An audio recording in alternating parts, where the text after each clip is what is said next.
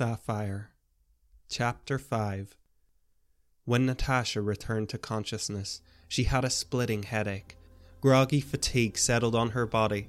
Recovering enough to take in her surroundings, she came to realize she was stretched out across the back seat of a car.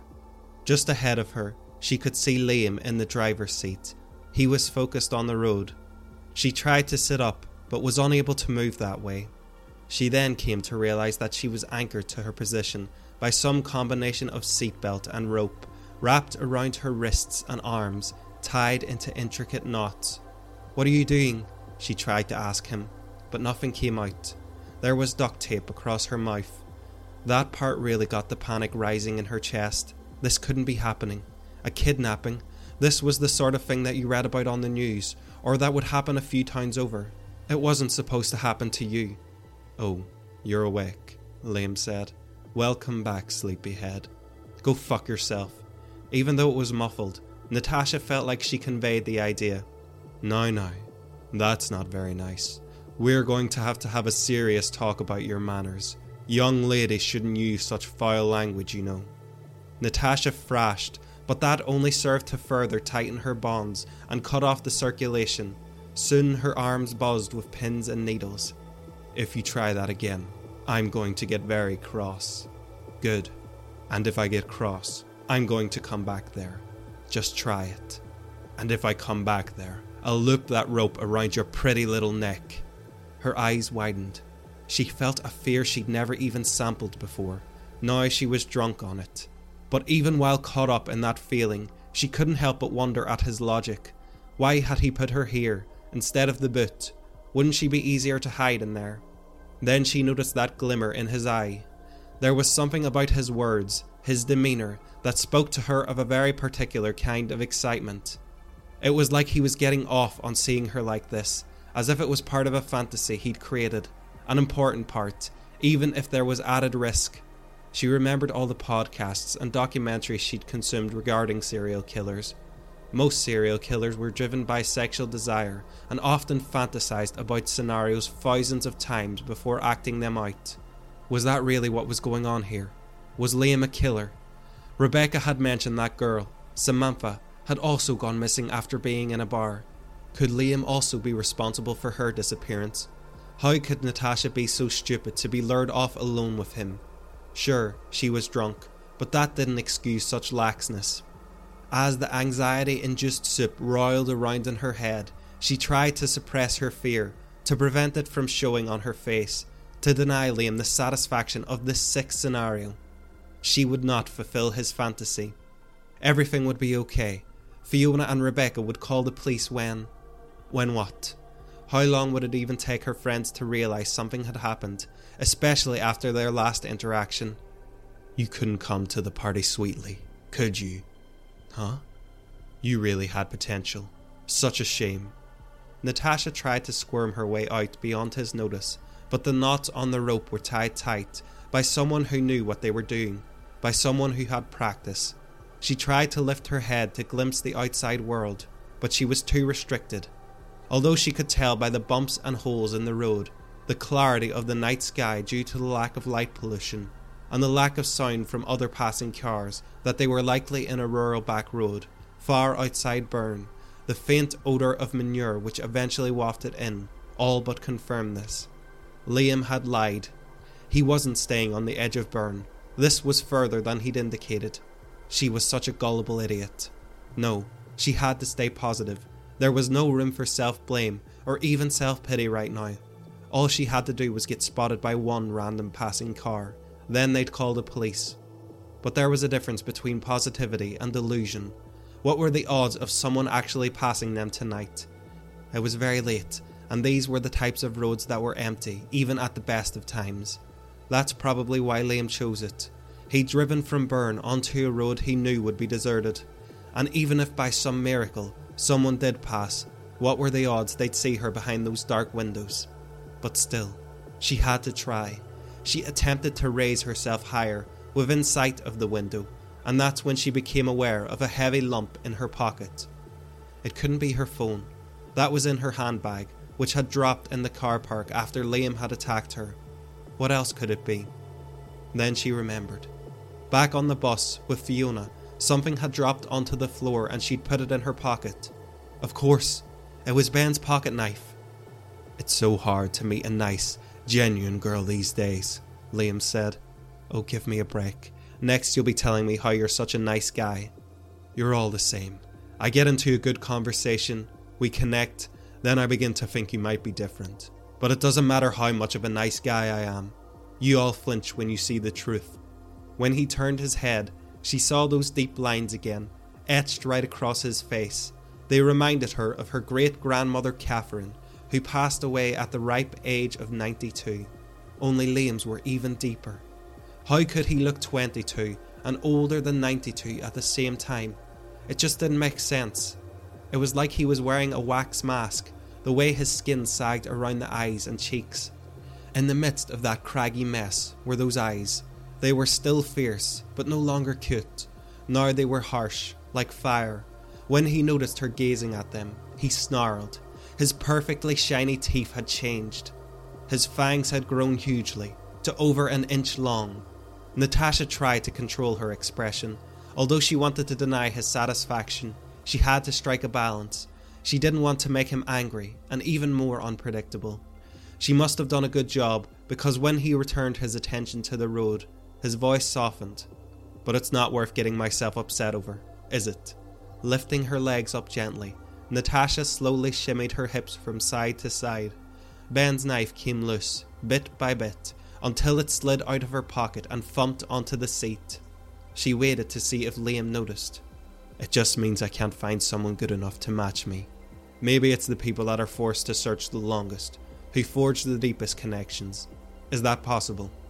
Natasha leaned back. She had to press the back of her hands together to drag the knife closer. Then she gathered it into her right hand. Grasping her salvation with a sweaty palm, she flicked open the longest knife with a thumbnail. She bent her wrist, straining until the blade rested against the seatbelt. She tried to saw through it, but of course, the leather was much too tough. "It's so rare to find realness. You wouldn't believe all the years I've spent searching.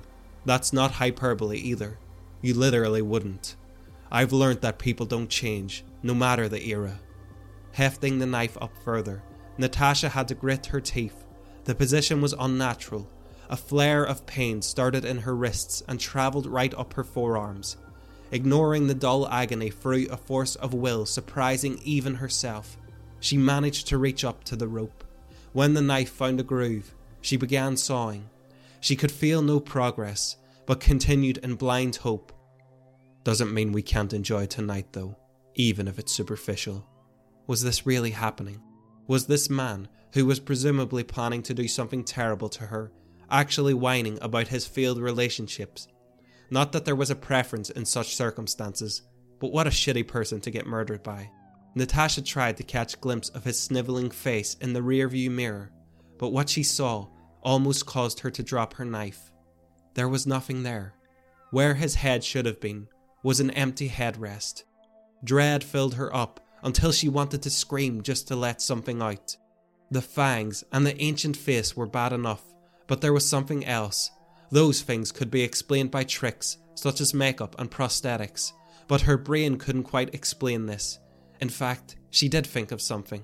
She thought it might be a fake, a picture instead of a real mirror, until she moved her head and saw her own horrified face in the background. This thing was not human. Natasha swallowed the urge to scream once again and wiped the horror from her face. Even though her terror was powerful, it was just a drop in the ocean against the human will to survive. And if she was to have any chance of surviving this, she had to focus. "You would have gotten on so well with the others. They would have taken you in as..." The knife cut through the rope. The pressure of it proved so enormous that it didn't have to be worn down. It just cut right through all at once. Surprised, Natasha tried to catch it, but it slipped through her fingers. Everything seemed to happen in slow motion after that. The seatbelt whipped up. The buckle was only inches from her face as it made a rattling sound. Liam was in the process of turning when she dove. She went right for the bastard's neck, but he was so fast that he was able to bring his hands up as a shield. His fingernails glinted like razors.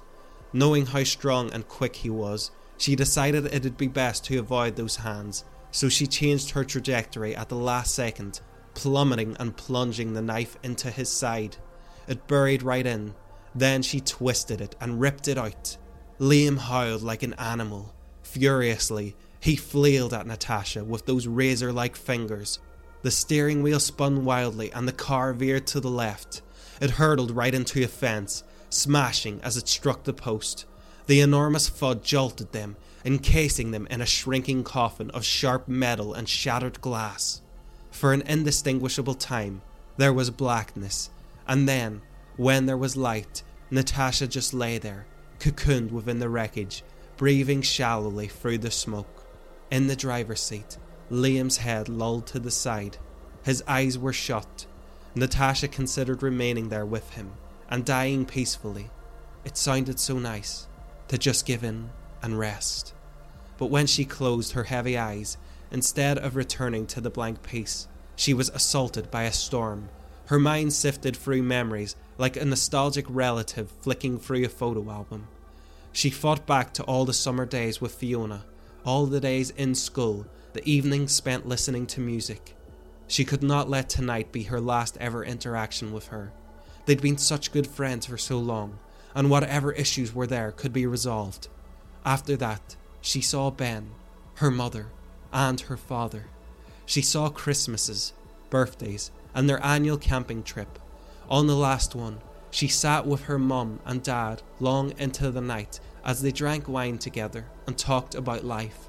Her family could be a pain at times, but she loved them so deeply. The idea of causing them pain, of having them attend her funeral or wake, just broke her heart. She even thought about Peter. Even now, at the end, she did not specifically miss him, but she missed feeling that way. She missed the intense moments, the kisses in the rain, the showers together, and she even missed the simple moments, the movies watched while cuddling next to a hot water bottle, the long walks through the park. She wanted to feel those things again with someone else. She wanted to feel a million other things. There was so much life left to live, and she would not let this bastard rob her of that. Leaning over, she tried to yank the door open, but it was either locked or jammed. She tried to kick it open, but it held firm. After that, she moved forward, past Liam, who was bleeding and lifeless, then pressed the button, unlocking the doors. It clicked, and Liam's eyes snapped open. His fingers could only brush her, parting the fabric of her sleeve as she tore away. When she fell back, she rolled over to the less smashed door and then pulled the handle. A wave of relief passed through her as it swung open.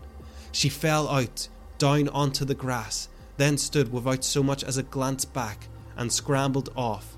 As she ran along the road, she could hear Liam grunting and slamming against his own door. It was stuck. Natasha looked about. There were only a couple of options left to her now. She supposed she could run along the road and search for someone to pick her up, but then again, considering how few cars they'd passed, that seemed unlikely. So she leapt the nearest fence. There were hills and open fields ahead, but if Liam was as fast as his reflexes indicated, she didn't fancy her chances in a straight foot race. So she made for the woods, where there were places to hide.